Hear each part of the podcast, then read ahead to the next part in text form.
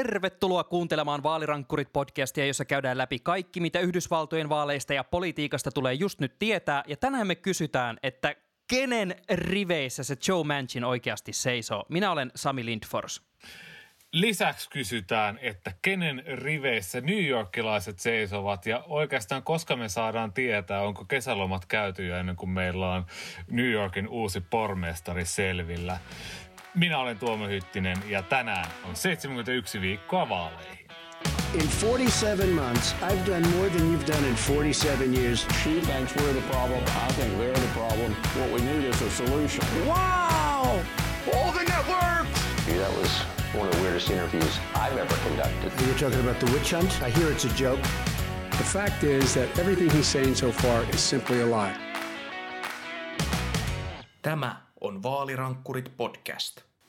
Tuomo, just tällä äänityshetkellä tiistai-iltana äh, hirveä mediaralli päällä tuolla Capitol Hillillä. Siellä senaatti kokoontuu pohtimaan äh, lukuisia tärkeitä asioita, mutta mä näin myös tweetin, jossa todettiin, että I'm sick and tired of hearing what Joe Manchin thinks about things.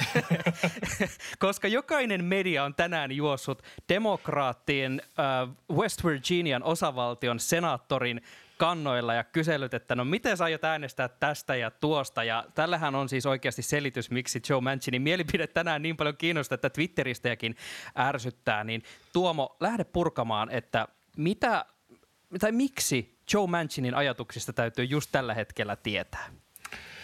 Tällä hetkellä Yhdysvaltojen senaatti siis tosiaan ottaa käsittelyynsä tämmöisen niin sanotun S1-äänestyslakipaketti ehdotuksen.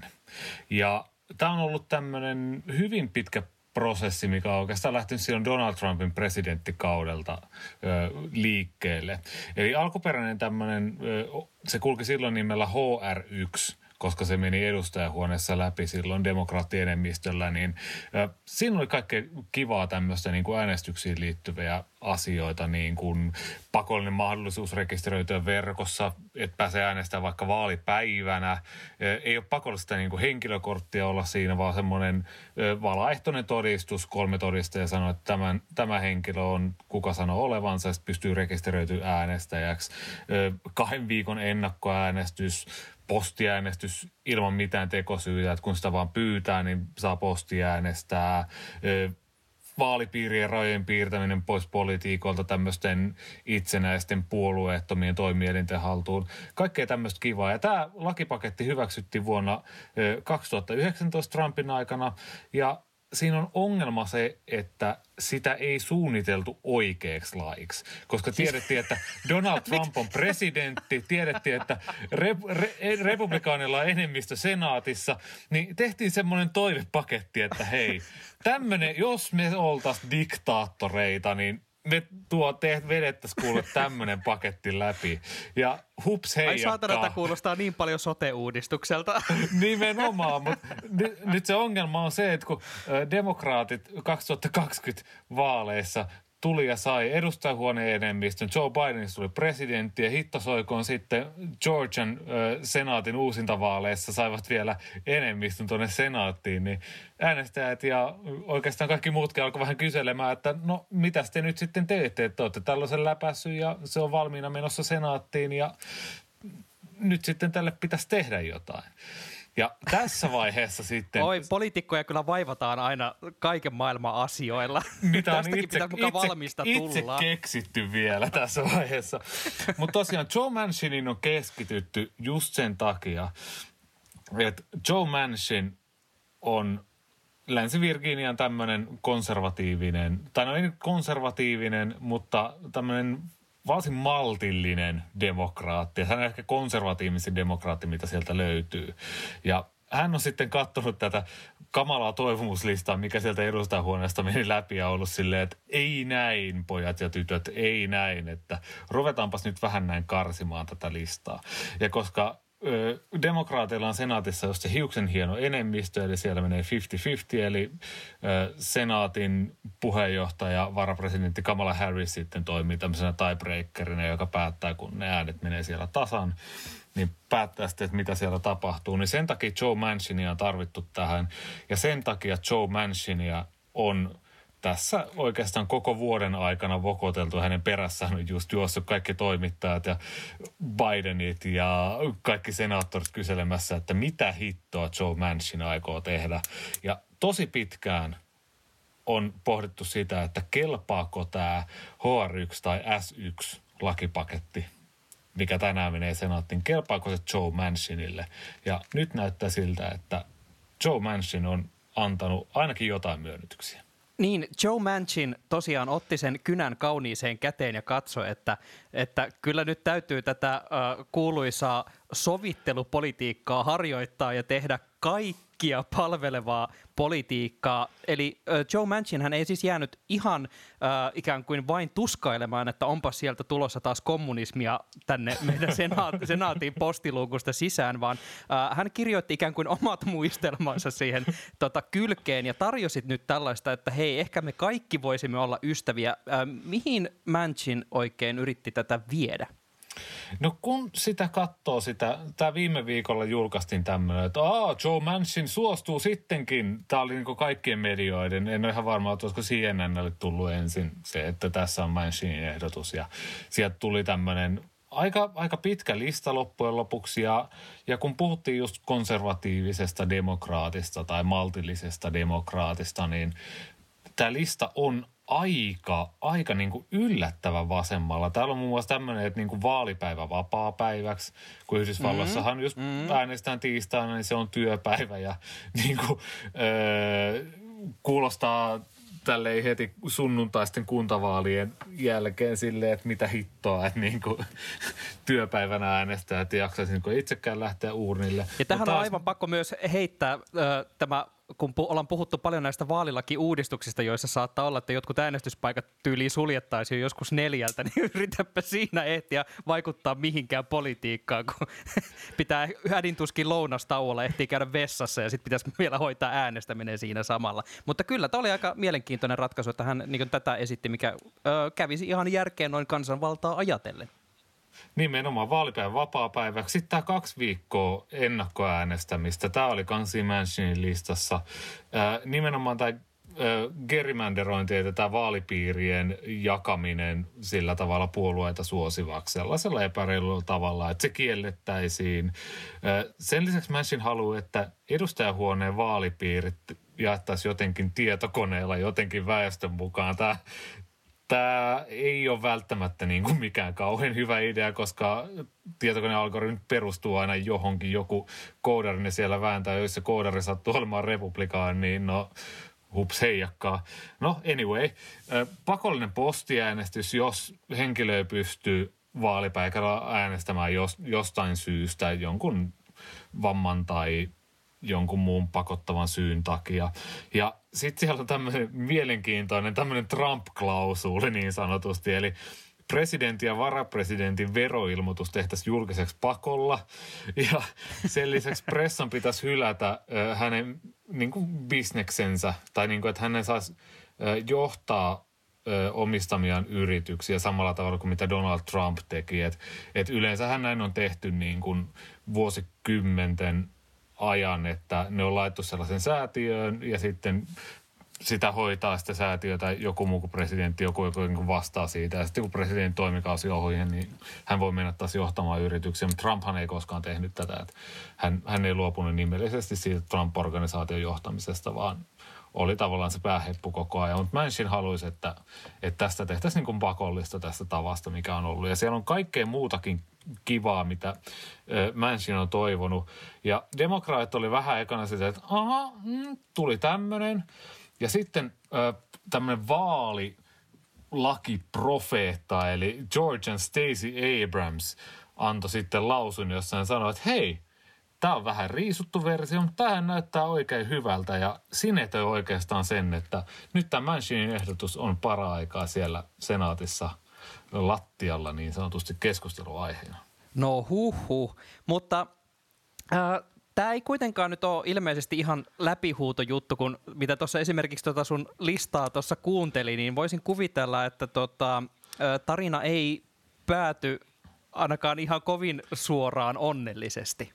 No joo, täällä on tota New York Timesin otsikossa lukee suurin piirtein näin, että The Senate's voting rights bill will almost certainly run into the filibuster on Tuesday. Eli käytännössä republikaanit pystyy taas jarrutuskeskustelulla kaatamaan tämän koko paketin ja tässä on koko ajan tiedetty, että, että sieltä ei sitä kymmentä, kymmentä republikaanisenaattoria saada mukaan. Eli senaatin säännössä menee niin, että vaaditaan se 60 senaattorin enemmistö siihen, että tämä laista keskustelu voidaan ylipäänsä päättää. Eli sit sitä vaan jarrutuskeskustellaan ikuisesti siellä sena- senaatissa ja se ei lopu koskaan. Ja, eli vähän sama asia kuin mitä perussuomalaiset teki tuossa keväällä, mutta senaatissa se voidaan hoitaa vaan silleen, että sieltä joku avustaja laittaa jonkun sähköpostin varauksen, että hei me pidetään puheenvuoroja näin, niin näin paljon. Ja se on, se on jotenkin tällainen tosi automatisoitu systeemi. Mutta Mitch McConnell ehti jo lausua tästä S1-lakipaketista, että hei, tämähän on silkkaa federalismia. Me haluamme osavaltioille enemmän valtaa, ei mitään tällaista yhteisiä sääntöjä kaikille, mitä jossain Suomen kaltaisissa kommunistisissa länsimaissa ehkä tehdään. Että niin kuin. Mutta se on, se on tosi mielenkiintoista, että on koko ajan tiedetty, että ei sieltä republikaanilta mitään apuja ole tulossa ja silti siellä nyt sitten tuodaan tämä lakipaketti pöydälle ja siitä keskustellaan. Sitten sen mä haluan nyt tässä nostaa esille, että tämä jarrutuskeskustelusääntö, eli tämä filibusterointi on ollut myös Manchinille jotenkin tosi rakas ja tärkeä, kun tiedetään, että demokraatit haluaisi siitä eroon, ja se on yleisesti semmoinen iso poliittinen debatti, että tuleeko yhtään mistään mitään, jos, ei, jos aina, aina kaikki vaan filibusteroidaan alas, ja Joe Manchin tykkää perinteistä ja haluaa, että tämä filibuster-perinne jatkuu, että jos ei saada tämmöistä puoluerajat ylittävää enemmistöä jonkun asian taakse, niin se ei ole sitten demokratia ja piste. Mutta se mua niin rupesi mietityttää, kun kuuntelin tota listaa sitten kuitenkin, että et vähän mä hämmästelin, että et, eikö se ollut kuitenkin varmaan Manchin itsekin jo tiennyt, että hän heittää, että hän laittaa tämän oman ehdotuksensa paperipalloksi. Hän nimenomaan kirjaimellisesti heittää sen siihen filibuster-seinään. Todennäköisesti kyllä. Kyllä mä mietin myös niin näiden toimien jonkinnäköistä perustuslaillisuutta, koska Yhdysvalloissahan, koska se on niin kuin liittovaltio ja siellä ei käydä niin kuin yksiä presidentinvaaleja tai yksiä kongressin senaatin vaaleja, vaan no itse asiassa kongressivaalit taitaa olla liittovaltiovaali, mutta esimerkiksi presidentinvaalit, niin nehän on, jokainen osavaltio sen, sen käy niin kuin itse läpi sen, että että mi- miten he valitsevat presidentin. Että et periaatteessa jos mentäisiin niiden founding fathersien perustajaisien mukaan, niin siellä voisi vaan kokoontua semmoinen sikarisalongissa nämä vanhat viisaat valkoiset miehet ja sieltä keskenään päättää, että kenelle ne valitsijamiesten äänet siellä menee. Mutta, no teoriassahan se on edelleenkin mahdollista. Teoriassahan se on näin ja siis äh, oliko se nyt New Hampshireissa – jossa paikalliset republikaanit vastusti tätä HR1 tai S1-lakipakettia niin paljon, että he meinasivat tehdä kahdet eri säännöt, että, että, että millä valitaan niin kuin liittovaltio ja kongressiedustajat ja sitten paikallispoliitikot ja presidentti valittaisi sitten toisten sääntöjen mukaan. Että niin kuin tämmöisiä ihan hulluja kaavailuja on ollut, on ollut tuolla Amerikan suunnalla. Mutta mut ehkä se, se teoria, että että Manchin on voinut tämmöisen radikaalin paperin tehdä ja demokraat on ylipäänsä voinut tämmöisen tosi radikaalin tehdä, niin kyllä mä ostan ton, että ne on vaan heittänyt sen sinne, että hei, tämä on vähän tämmöinen julkisuustemppu, että me halutaan kaikkea hyvää, mutta hei, republikaanit haluaa tuhota kaiken. Että kyllä tämä niin demokraateille sopii, että tämä kaatuu tämä koko höskä. Mä haluan Tuomo heittää sulle tämmöisen mun foliohattu-teorian, että tämä oli nyt semmoinen pieni myönnytys tuonne demokraatti, demokraattileiriin lähinnä siitä syystä, että demokraatit on jatkuvasti liukumassa äh, yhä enemmän vä- vasemmalle. Ja se on tiedossa, että demokraateilla meinaa palaa käpy, käpy tämän Manchinin kanssa johtuen hänen tästä äh, asemoitumisestaan tällä äh, ehkä puolue, puolueakselilla. Washington Postilla tuli tämmöinen hauska kirjoitus vastaan, jonka otsikko käytännössä oli, että demokraattien pitäisi iloita siitä, että heillä on Joe Manchin, koska no ensinnäkin Länsi-Virginia on todella konservatiivista aluetta ja se, että sieltä on senaattori demokraattien leiristä on jo todella wow. Joo, Trump voitti jollain 20 pinnalla tai jotain niin kuin ihan tulipunainen osavaltio. Kyllä, ja tällä, äh, jos, a, jos ajattelee tätä faktaa, niin ilman tätä Manchinia Mitch McConnell äh, olisi republikaanien enemmistöjohtaja. Mutta mä haluan argumentoida, että onko se oikeastaan, että Mitch McConnell on joka tapauksessa nyt enim, enemmistä johtaja senaatissa nimenomaan siksi, että Manchin on Manchin. Ja tämä oli oikeastaan vaan semmoinen pieni kikkailu nimenomaan, että heittää sen näyttävästi sen paperitollon siihen filibuster-seinään, jotta voidaan esittää vähän sen demokraatin. Kyllä mä oikein, kyllä mä vielä demokraatti olen. Mä en Sami taas usko tuota, koska jos muistellaan helmimaaliskuuta, niin Manchin oli mukana äänestämässä sitä 2200 miljardin dollarin koronatukipakettia, joka ilmeisesti on johtanut nyt maailmantaloudessa tämmöiseen laukkaavaan inflaatioon. Ja odotellaan vaan, että millainen meidänkin asuntolainojen korkokulut nousee. Että tota, Manchin oli mukana tämmöistä rahapakettia syynäämässä sieltä läpi. Että tota, mä en ihan usko tota, että Manchin olisi vaan republikaani demokraattien vaatteessa. Niin, toisaalta muistaakseni Manchin oli presidentti Donald Trumpin kanssa samaa mieltä siitä, että sitä rahaa olisi pitänyt olla enemmän. Eli kyllä nämä värit sekoittuu tässä aika railakkaasti.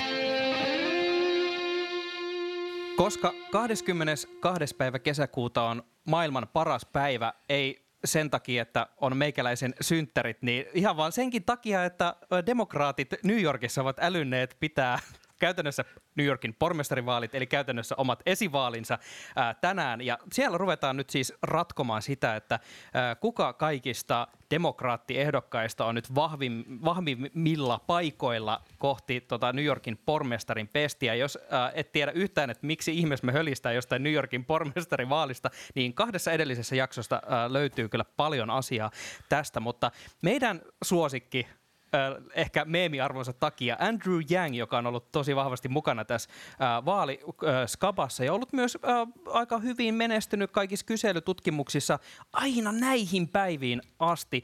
Ilmeisesti siellä on semmoisia ihmisiä mennyt ohi, joilla on myös oikeaa kokemusta hallinto, hallinnoinnista ja politiikasta.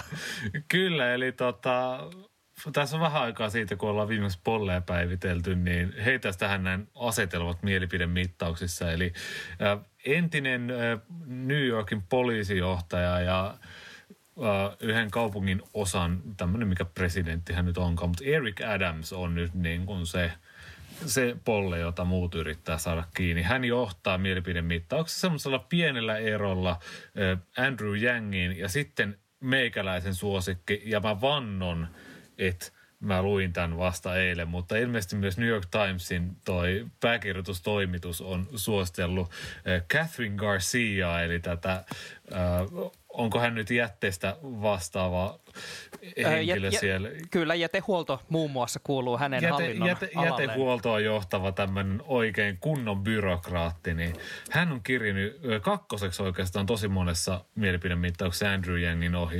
Andrew Yang on siinä kanssa kolmantena ja sitten tämmöinen henkilö kuin Maya Wiley on siinä, niin kuin tavallaan siinä neljän kärjessä ovat nämä.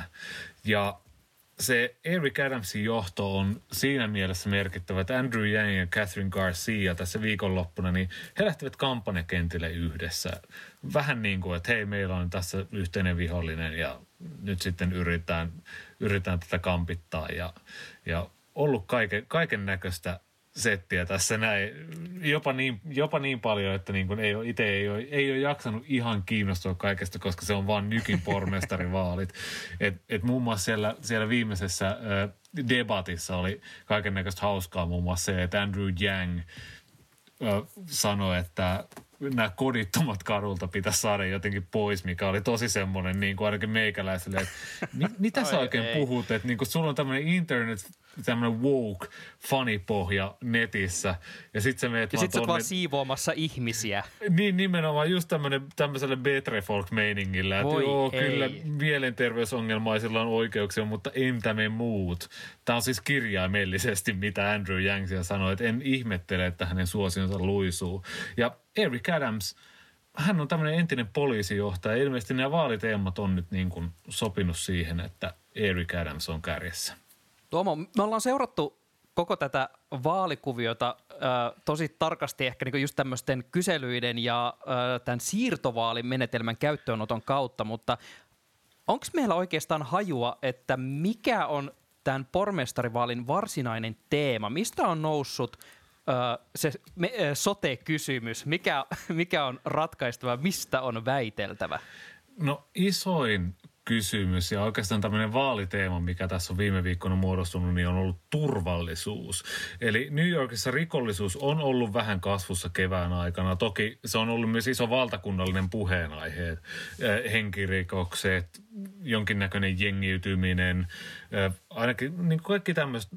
Se, niin henkirikollisuus on ollut kasvussa Yhdysvalloissa tämän koronavuoden jälkeen. Ja se on, se on oikeastaan aika huimaa, kun ajattelee, että, että siitä on vaan reilu vuosi, kun New Yorkin sairaalat oli täynnä, hautaustoimistot oli täynnä, että siellä sairaaloista pakattiin ruumiita niin ulos kylmäautoihin ja siis kaupunki oli käytännössä sotatilassa.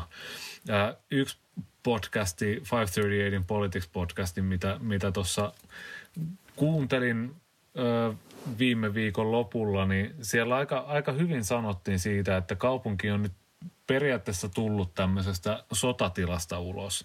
Ja, ja sitten siellä tämmöiset perinteiset turvallisuusasiat on just sen takia noussut ö, tapetille.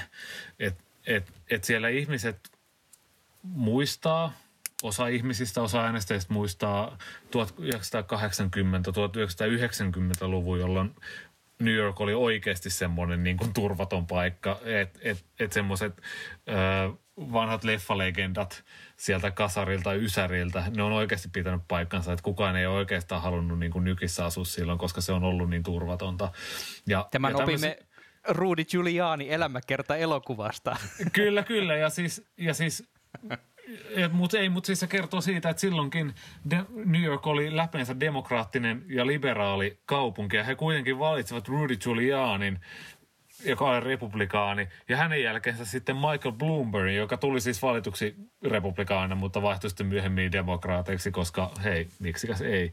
Mutta siis kuitenkin kaupunki on koronakriisin jälkeen tullut kriisistä ulos, käytännössä niin kuin sotatilasta. Ja nyt yhtäkkiä taas tullaan niin kuin turvallisuuden perään. Ja tämä on kyllä, tämä on kyllä tosi jännä. Ja et, et, et millä tavalla, että niin kuin terveydenhuolto ei ole ollut niin iso vaaliteema. Koulutus on totta kai ollut vaaliteema, mutta ei, ei mikään suuren suuri. Ja tässä ajassa varmaan sitten viehättää just tämmöinen El Jefe poliisijäbä Eric Adams, joka, joka siellä on ollut hallitsemassa ja tietää, että hei – mä hoidan tämän homman kuntoon kyllä, että älkää te huolehtiko. Ja se ilmeisesti nyt sitten kutsuu monia ihmisiä äänestämään Eric Adamsin puolesta. Mutta tämähän ei ole suinkaan sitten ainoa vaali, mitä tässä ö, jännitetään, koska vaikka ö, tuo New Yorkin pormestari pitää ohjaksia aika vahvasti käsissään kaupungin poliittisen kehittämisen kohdalla, niin hänelläkin on olemassa vastavoima ja New Yorkissa on kaupungin valtuusto ja siitäkin järjestetään esivaali. Siellä on 51 paikkaa ja demokraateilla tunnetusti ollut aika kova enemmistö, 48 kolme on mennyt voimasuudet tässä vaiheessa, mutta ää, Tuomo, mitä tämä kaupungin valtuusto tarkalleen ottaen tarkoittaa New Yorkin kontekstissa? New Yorkin kontekstissa se on siis samanlainen periaatteessa kuin yksi, vähän yksinkertaistetusti niin kuin meidän kunnanvaltuusto. Okei, New Yorkin kaupunki, sillä ei ole hirveästi vaikutusvaltaa esimerkiksi verotukseen samalla tavalla kuin mitä meillä, koska sitten on erikseen vielä New Yorkin liittovaltiot siellä Andrew Cuomo ja hänen lakeijansa siellä osavaltiotasolla sitten päättää, päättää kaikista verotuksellisista ja kaikista muista. Kaupungin valtuusto esimerkiksi hyväksyy kaupungin budjetin, ottaa kantaa kaavoitukseen, että et se ei ole mikään niin kuin pilipalihomma. Ja vaikka sieltä valittaisiin tämmöinen moderaatti Eric Adams, joka haluaisi tehdä kaikkia keskiluokkaisia juttuja, mitä vasemmistolaiset eivät oikein tykkää tehdä, niin hän tarvitsee kuitenkin kaupunginvaltuustosta tukea sitten kaikille suunnitelmille, että ne pitää kaikki niin kuin hyväksyä siellä. Mutta Tuomo, mua on pakko nyt heittää sulle, että tota, siis just kun mainittiin tuo 51 paikkaa kaupungin valtuustoa, ja tota, mä googlasin nopsaa, niin Suomessa Kirkkonummella on 51 valtuutettua ja tota, parisen sataa miltsiä fyffeä, mitä sieltä, sieltä pyörii, niin onko tämä nyt ihan mittasuhteessa New Yorkin koko luokkaa? No ei, siis mitä sanoit, kirkkonummella 51 ja paristaa miljoonaa ö, euroa pyöritettävänä New Yorkin kaupungissa asuu kuitenkin kahdeksan miljoonaa ihmistä. Siellä on sadan miljardin dollarin budjetti. Kaksi kertaa Suomen valtion budjetti sille naps Niin ja meillä on sen tämä 200 kansanedustajaa ja siellä on se 51 paikkaa. Et, et, ei, en mä tiedä missä, missä suhteessa tämä on. Ja siis tämä 51 paikkaa, niin siellä ei todellakaan ole niin kuin 51 ehdokasta, vaan yhdessä piirissä saattaa olla se 15 tyyppiä nyt näissä esivaaleissa hakemassa sitä demokraattien paikkaa sieltä. eli, eli näitä on niin kuin satoja ihmisiä, jotka haluaa sinne ö, päättä, päättämään tästä sadan miljardin dollarin käytöstä. Ja aika suuri osa heistä on kuulla Sami, hei, tämmöisiä kuin vasemmalle kallella olevia. Eli, Oho. eli kun New York Timesillakin on ollut tämmöinen ö, otsikko, että nyt nähdään niin kuin Amerikan liberaaleimmassa kaupungissa, että millainen valta vasemmalla tai progressiivisilla ihmisillä on demokraattipuolueessa, niin tässä tosiaan nähdään, ei, ei varmaan pormestarivaalin kohdalla välttämättä, koska siellä näyttää, että tämmöiset aika maltilliset tyypit ja byrokraattityypit on tulossa läpi. Mutta se kaupunginvaltuusto, niin siitä saattaa tulla semmoinen yllättävän – progressiivinen vastavoima, josta äh, kongressiedustaja Alexandria Ocasio-Cortez voisi ehkä olla ylpeä. Mutta Tuomo, nyt kun tavallaan havahtuit siihen, että ai niin, sielläkin on olemassa tämmöinen kuntavaali hässäkkä päällä. Ja me ollaan Suomessa nyt tosi hädissään siitä, että kuntavaalien äänestysprosentti oli se 55 vähän päälle ja ennätys alhainen ja onko kansanvalta murentunut täysin, demokratia on kuollut, haudataan se jonnekin Olympusvuorelle. Öö, mä en ole aistivinani nyt ihan samanlaista öö, demo- huolta demokratian tilasta näihin öö, pormestari- ja ku- heidän kuntavaaleihin liittyen tai kaupunginvaaleihin. Tota, minkälaisia öö, äänest- miten äänestäjiä kiinnostaa nämä rallit? Kiinnostaako yhtä laajasti kuin meitä vaalirankkureita meidän yleisöämme? Sami, musta tuntuu, että meitä kiinnostaa enemmän keskimääräisiä New Yorkilaisia. Siis 2000, 2017 pormestarivaalissa äänestysprosentti oli, I kid you not, 25,4. Siis se on ihan, ihan kamalan no vähän. Ja, ja siis mä yritin löytää siis pikasella puolen tunnin googletuksella, että mikä on ollut tässä äh, City Councilissa, eli kaupunginvaltuustossa äänestysprosenttia. Siis sitä, sitä ei edes löytynyt sieltä, että yksittäisissä piireissä oli joitain kymmeniä tuhansia ääniä annettu kokonaan, että siellä mennään niin kuin tosi, tosi pienillä vaaleilla niin kuin läpi ja siis maailman suuri ja kaunein demokratia, niin ei enää paikallisvaalit kiinnosta siellä oikeasti yhtään. Nähtäväksi jää myös se, että nähdäänkö me yhtä huolestuneita otsikoita New York Timesilla demokratian tilasta kuin mitä olemme lukeneet lehtianalyyseistä koto Suomessa. Mutta ennen ehkä kun tavallaan päästään edes tuohon pisteeseen, niin täytyy kuitenkin tehdä klassinen muistutus, mitä näissä ö, politiikan journalismissa joutuu hokemaan. Eli odotellaan ne tulokset nyt ensin. Mutta Tuomo, milloin ne oikeastaan edes tulee? No alustavat pitäisi olla tiedossa jo varmaan huomenna aamusta Suomen aikaan. Silloin julkaistaan tämmöiset, niin kuin, olisiko ne nyt vaalipäivän tulokset. Et silloin nähdään, että, että ketkä on saanut niin kuin eniten ääniä.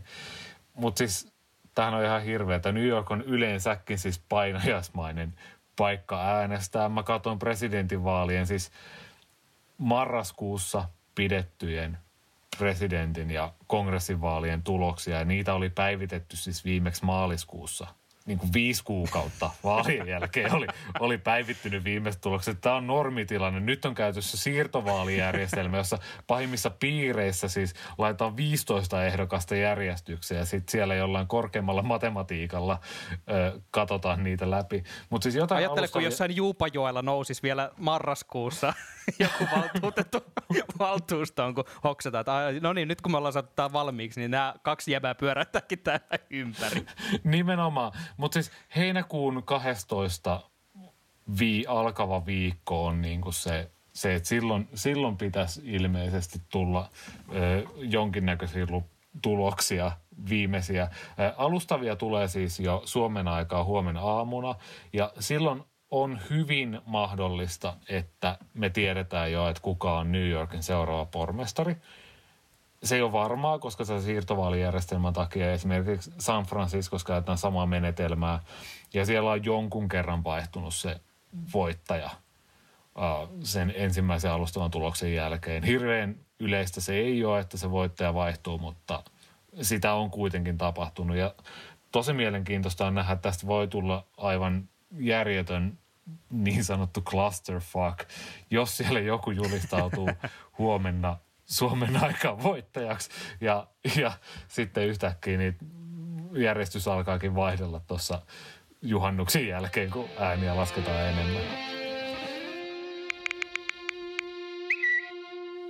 Kaiken takana on twiittiosiossa on tällä kertaa tarjolla herkkua, sillä kyseessä on tupla twiitti ja liittyen vielä näihin New Yorkin pormestarin vaaleihin. Ensimmäisen twiitin tarjoaa Charlie Warzel, joka on twiitannut Good lord, why is the NYC mayoral election season somehow 700 years long? Eli voi, voi luoja, miten voi olla mahdollista, että New Yorkin pormestarivaalikausi on jollain tapaa 700 vuotta pitkä. Siinä on, ymmärrän, ymmärrän tunteen. Mutta sitten yksi suosikki toimittajistamme Twitterissä, eli Dave Weigel Washington Postista on jakanut tämän tweetin ja jatkanut tähän päälle. Democrats actually shorted the primary. On the old calendar, we'd be touring Eric Adams's basement until September. ja tota, Tuomo, mun täytyy kysyä, että oltaisiko me saatu tähän vaaliskapaan oikeastaan enemmän intoa, säpinää ja skandaaleja ja kohuja, jos toimittajat olisivat päässeet viettämään enemmän aikaa Eric Adamsin kellarissa. Todellakin, siis tähän liittyy joku semmoinen outo skandaali, jonka joku jossain oli keksinyt, että Eric Adams ei asuisi New Yorkissa. Joten hän oli sitten vienyt toimittajikierrokselle omaan kämppänsä silleen, että hei, kyllä minä asun täällä. Ja siis en mä tiedä, jos mä olisin vaali, vaaleja seuraava toimittaja Yhdysvalloissa, niin kyllä mä halusin jatkaa tota niin kuin kuukausikaupalla, jos vaan mahdollista. Musta on ihanaa, miten universaali asia saunakohu oikeastaan onkaan. Mutta Sami, tästä twiitistä tuli mieleen, että demokraatithan teki yhden järkyttävän toisen mokan, jonka he jo tosin ehti korjata. Eli kun aiemmin New Yorkin kaupunginvaltuuston toimikausi on ollut neljä vuotta. He lyhensivät sitä kahteen vuoteen, eli siellä kaupunginvaltuustosta äänestetään seuraavan kerran jo 2023, kunnes ne tajusivat, että tämä on aivan hirvittävä virhe, ja he heti perään pidä sitä toimikautta jälleen neljään vuoteen. Kiitos, että kuuntelette Vaalirankkurit podcastia ja meidäthän löydätte edelleen Twitterin ihmeellisestä maailmasta, joskin ehkä kesäaikaan hitusen harvemmin, mutta siellä sitten vastailemme kuin näiltä helteiltä jaksamme. Handleillä at Sami Lindfors, at Tuoma Hytti, at Vaalirankkurit voit tägäillä meidät, kun äh, löydät mielenkiintoisia juttuja vaikkapa newyorkilaispoliitikkojen kellareista tai muuta huomion arvoista, mitä tuolla Rapakon takana tapahtuu, niin me käydään mielellään keskustelua teidän kanssa. Ja terveisiä sille molemmille kuuntelijoille sinne Kuhmosen kunnanvaltuustoon. Jos piditte tästä jaksosta, niin käykää hän ihmeessä siellä Jämsän yhteisessä sote lautakunnassa kertomassa jämsäläisille tästä meidän podcastistamme. Siellä saattaisin tykätä tästä. Vaalirankkurit palaa taas parin viikon päästä ja kautaan, josko meillä olisi jotain uutta ja mahtavaa kerrottavaa siitä, että kuka on New Yorkin uusi pormestari. Siihen asti, moi moi.